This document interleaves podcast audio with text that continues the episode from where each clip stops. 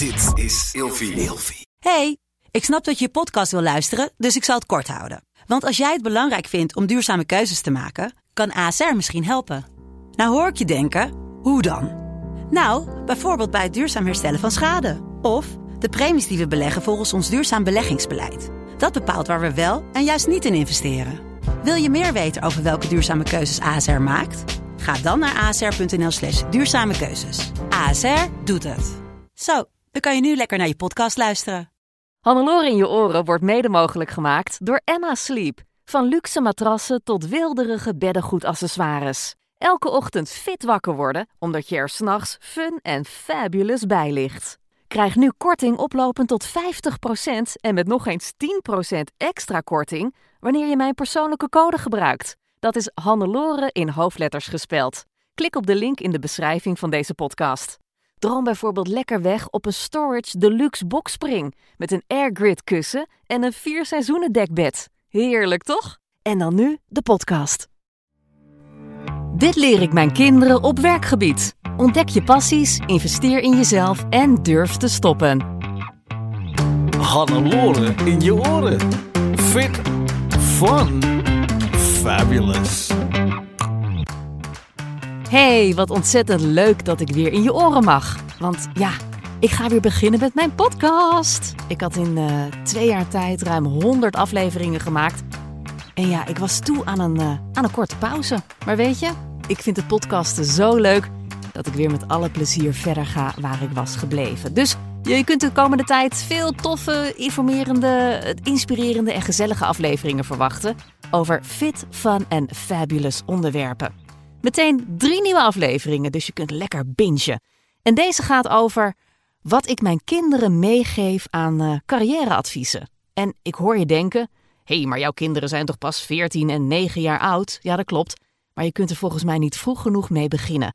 Met het uh, stimuleren van hun vaardigheden en het samen ontdekken van hun talenten. Dus ik ga je de komende, nou wat zal het worden, 15, 20 minuten vertellen wat mijn belangrijkste punten zijn. Als moeder en als ondernemer. En wie weet haal jij er wat tips uit voor jezelf, voor jouw kind of kinderen. Of ja, gewoon helemaal voor jezelf natuurlijk. Want mensen vragen mij regelmatig om tips voor wat betreft mijn werk als uh, voice-over en radiomaker. Dus dan is een uh, kijkje in mijn hoofd misschien ook wel boeiend. Drie gouden tips ga ik geven. En die geef ik aan de hand van uh, voorbeelden, een paar leefregels en een beroepsinteressetest van heel erg lang geleden. Van toen ik zelf nog op de basisschool zat. Die al zoveel duidelijk maakte. En waar ik nog steeds om moet lachen. Nou, dat zo dus.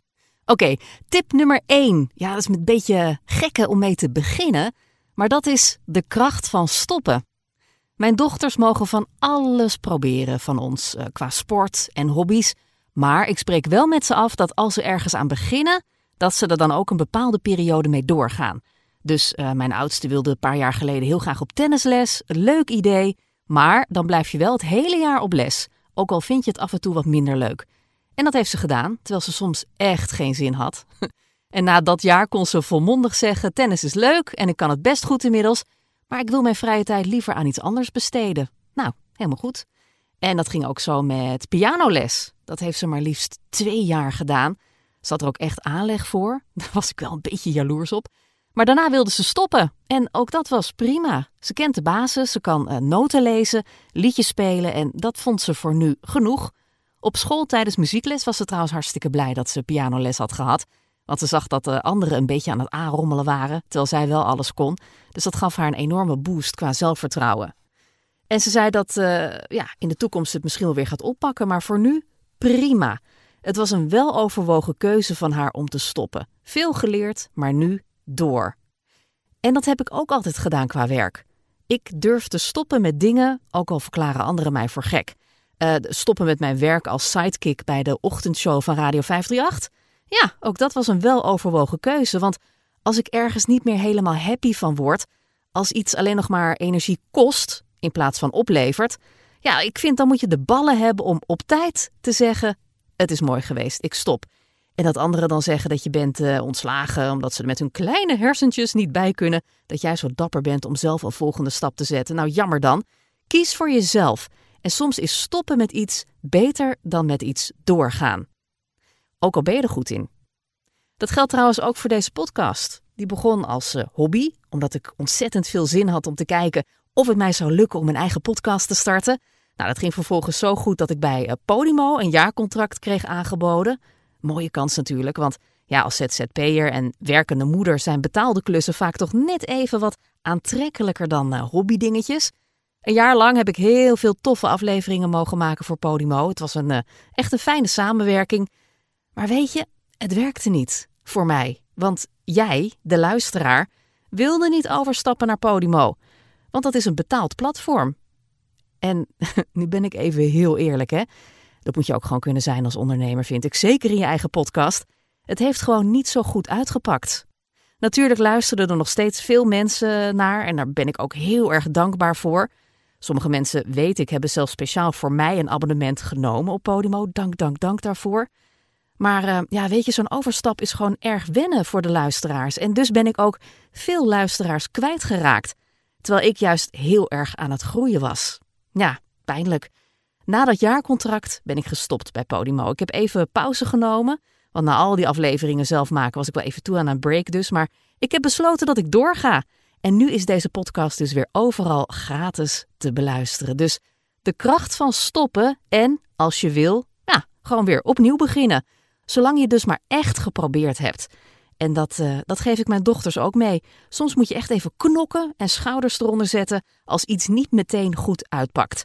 En als je het nou echt geprobeerd hebt en ja, het werkt niet, dan kun je dus gewoon stoppen. Niks mis mee. Je hoeft je nergens voor te schamen of het jammer te vinden, want ja, je hebt het geprobeerd en je leert ervan. Wat ik mijn kinderen ook ga meegeven op werkgebied is dat je soms geen geld krijgt voor werk wat je wel een, eh, een schat aan ervaring oplevert. De huidige generatie jonge werknemers wil het liefst zo min mogelijk werken voor zoveel mogelijk geld. Dus zo min mogelijk energie ergens in stoppen met een maximaal rendement. Ja, logisch natuurlijk. Maar de oudere generaties, uh, zoals ik en misschien jij ook wel, die zijn gewend om veel te werken voor uh, genoeg geld. En ja, ik weet dat ik nu erg kort door de bocht ga, maar hey, mijn idee, mijn podcast.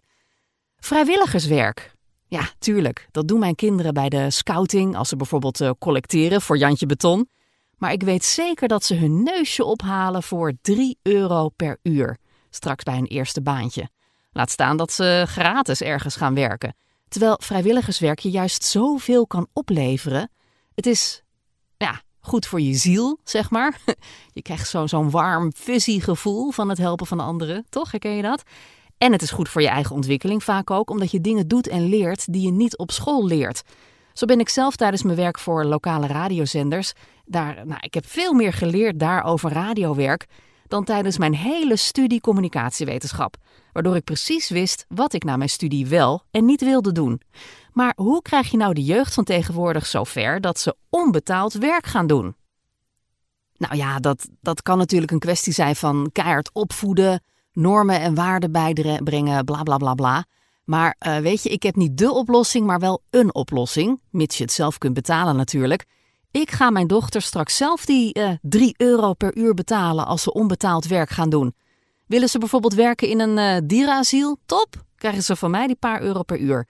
Dat was ik sowieso dan al van plan om te gaan geven, hè, in de vorm van zakgeld of kleedgeld. Maar dat hoeven ze niet te weten natuurlijk.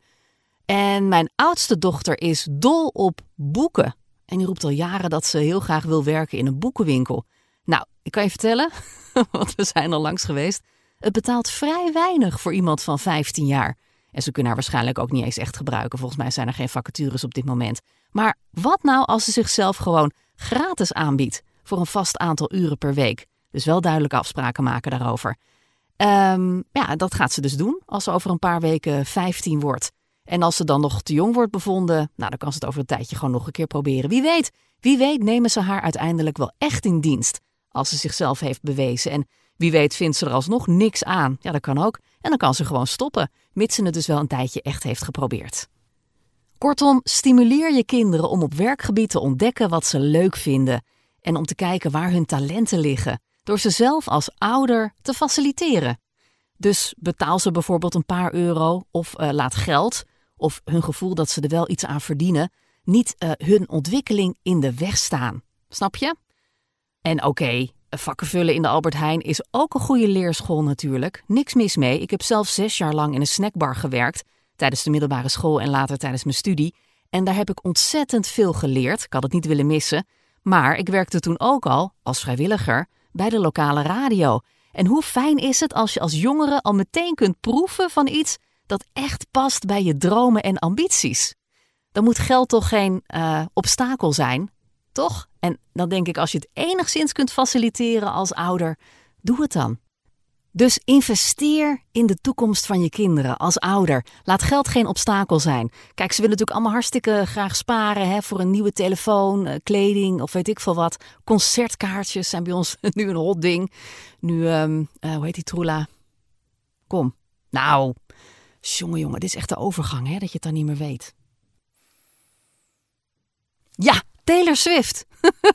nu de concerten van Taylor Swift aankomen volgend jaar. Ja, ze wil natuurlijk ook geld verdienen. En dat wil ze dan doen door zelf te gaan werken. Nou, goede instelling.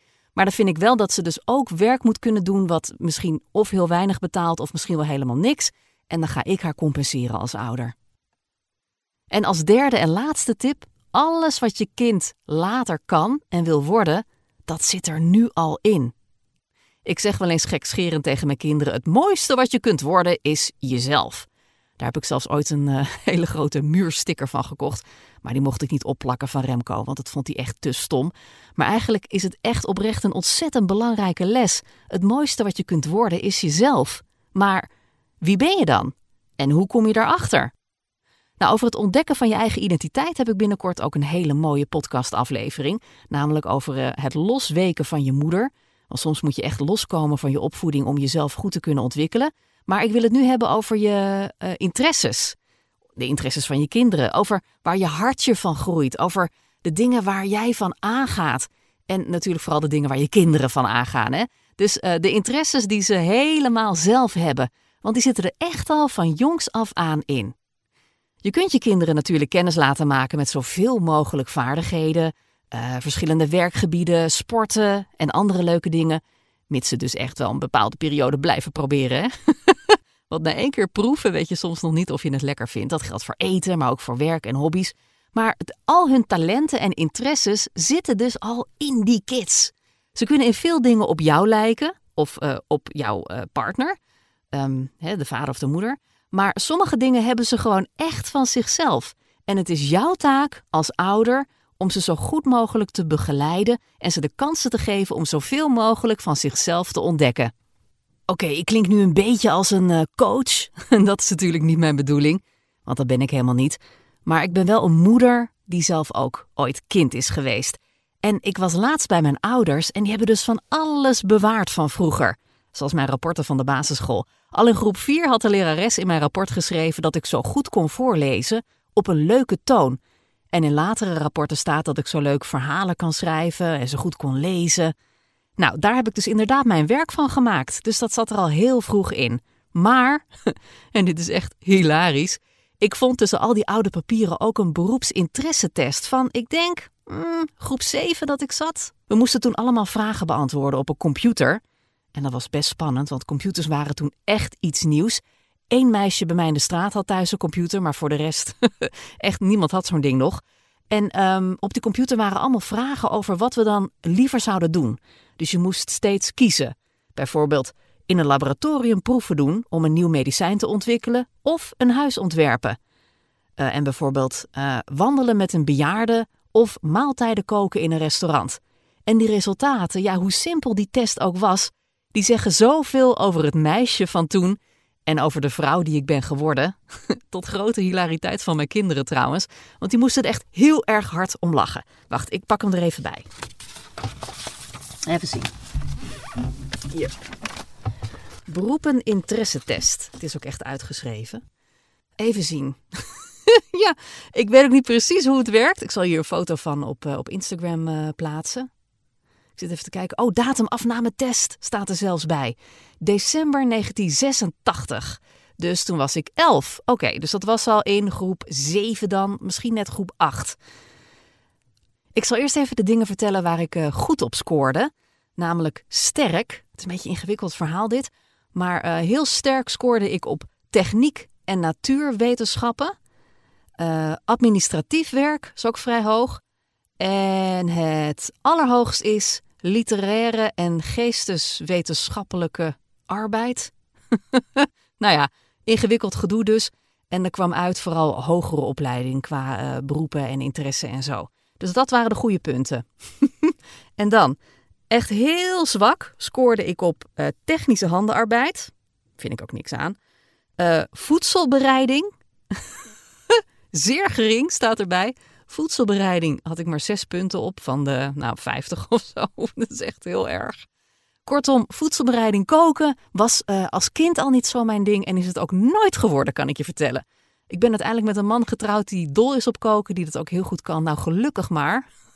Want anders aten we echt maar, ik denk, zeven verschillende gerechten altijd, die ik dan zou roleren gedurende de hele week. Mijn man is daar veel creatiever en beter in dan, uh, dan ik. Ik vind koken ook stom. Ik vind ook zodra iets langer duurt om het klaar te maken dan om uh, op te eten, ja, dan is het al niet efficiënt in mijn hoofd en dan ben ik al niet goed bezig, vind ik zelf. Het, kortom, voedselbereiding vond ik als kind niet leuk, is het ook nooit geworden voor mij. Uh, agrarische arbeid, ook zeer gering volgens deze test. Nou, dat klopt. uh, agrarische arbeid, nee, dank je. Ik, ik ben niet iemand die in de tuin gaat lopen spitten en weet ik veel, de eigen tomaten wil kweken vind ik echt geen drol aan. Heb ik ook nooit geprobeerd. Heeft gewoon totaal niet mijn interesse. Maar dan, maar dan. het aller, aller, aller, allerlaagst. Namelijk precies nul punten. ik herhaal nul punten. Scoor ik uh, op het interessegebied sociaal werk en opvoeding. Kortom, ik was zo niet van plan om kinderen te krijgen. Ja, erg dit hè. Nou, mijn kinderen konden hier echt heel erg om lachen. Zeiden, nou mam, het is toch nog goed gekomen met je, gelukkig maar. Want uh, ja, ik ben echt dolgelukkig met mijn dochters. En uh, moeder worden is echt oprecht het mooiste wat me ooit is overkomen. Maar als kind had ik dit dus niet zien aankomen. Laat ik het daarop houden. En sociaal werk en opvoeding. Ja, qua werk komt dat bij mij ook helemaal nergens in terug. Nou, behalve dan dat ik misschien de luisteraars van uh, de radio af en toe een beetje opvoed hier en daar. Hm? Maar dat scoort dus echt nul. Dus uh, werken in de zorg of het onderwijs in, niks voor mij. Dat is duidelijk. Ja, zo zie je maar. Hè, want dat wil ik dus hiermee aantonen. Dat, dat je interesses al dus heel erg vroeg vastliggen. En dan, ja, als dan ook nog een keer je talent blijkt te hebben voor iets waar je interesse in hebt van nature. Nou, kat in het bakkie. Maar hey, uh, nog even terugkomen op die uh, nulscore. het is uiteindelijk goed gekomen hoor. Ik ben met een hele lieve, zorgzame man getrouwd en ik bleek echt wel moederskills te hebben. Dus mijn kinderen komen niks tekort. Maar ik ben dus echt geen vrouw die fulltime wil moederen. Dat heeft er gewoon nooit ingezeten. En gelukkig leven we nu in een tijd waarin je keuzes kunt maken. En dat geldt straks hopelijk nog meer voor onze kinderen. Dus laat ze zelf kiezen wat ze willen proberen. En wie weet ontdekken ze iets waar ze heel goed in kunnen worden, of waar ze helemaal happy van worden. En wie weet verrassen ze je met iets waarvan je niet wist dat ze het in zich hadden. En weet je, ja, dit is een cliché, echt waar, maar ja, het klopt gewoon.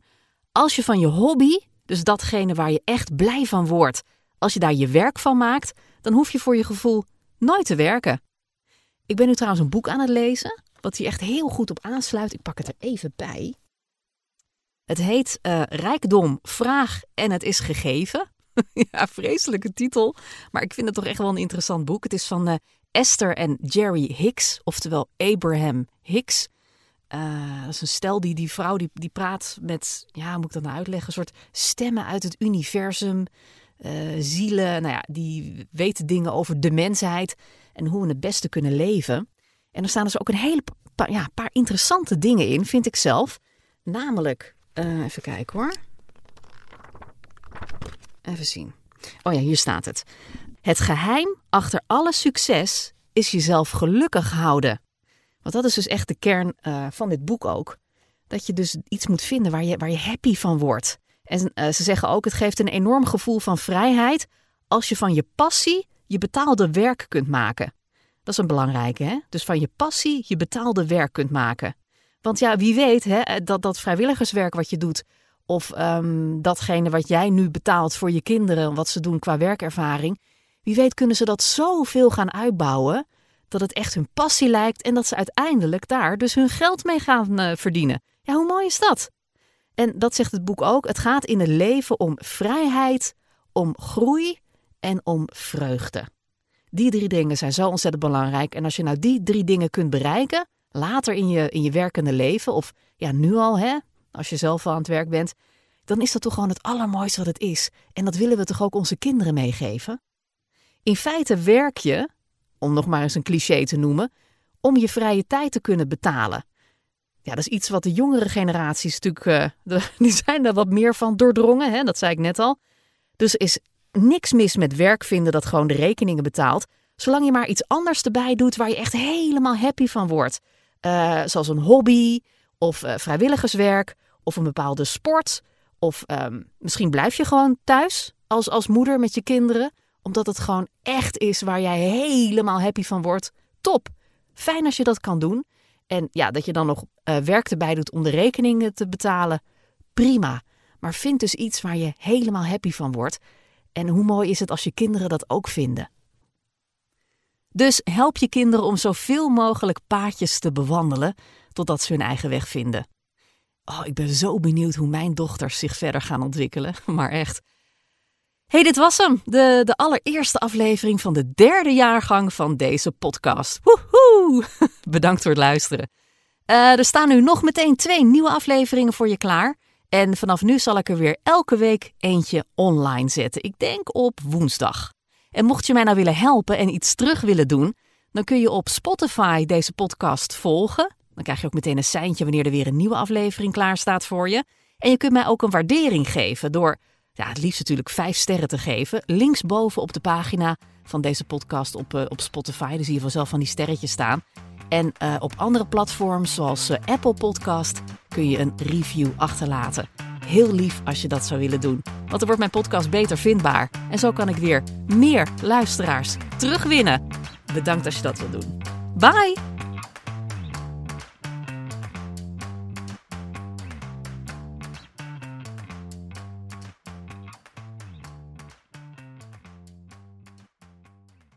Hannelore in je oren wordt mede mogelijk gemaakt door Emma Sleep. Krijg nu korting oplopend tot 50% en met nog eens 10% extra korting wanneer je mijn persoonlijke code gebruikt. Dat is Hannelore in hoofdletters gespeld. Klik op de link in de beschrijving van deze podcast.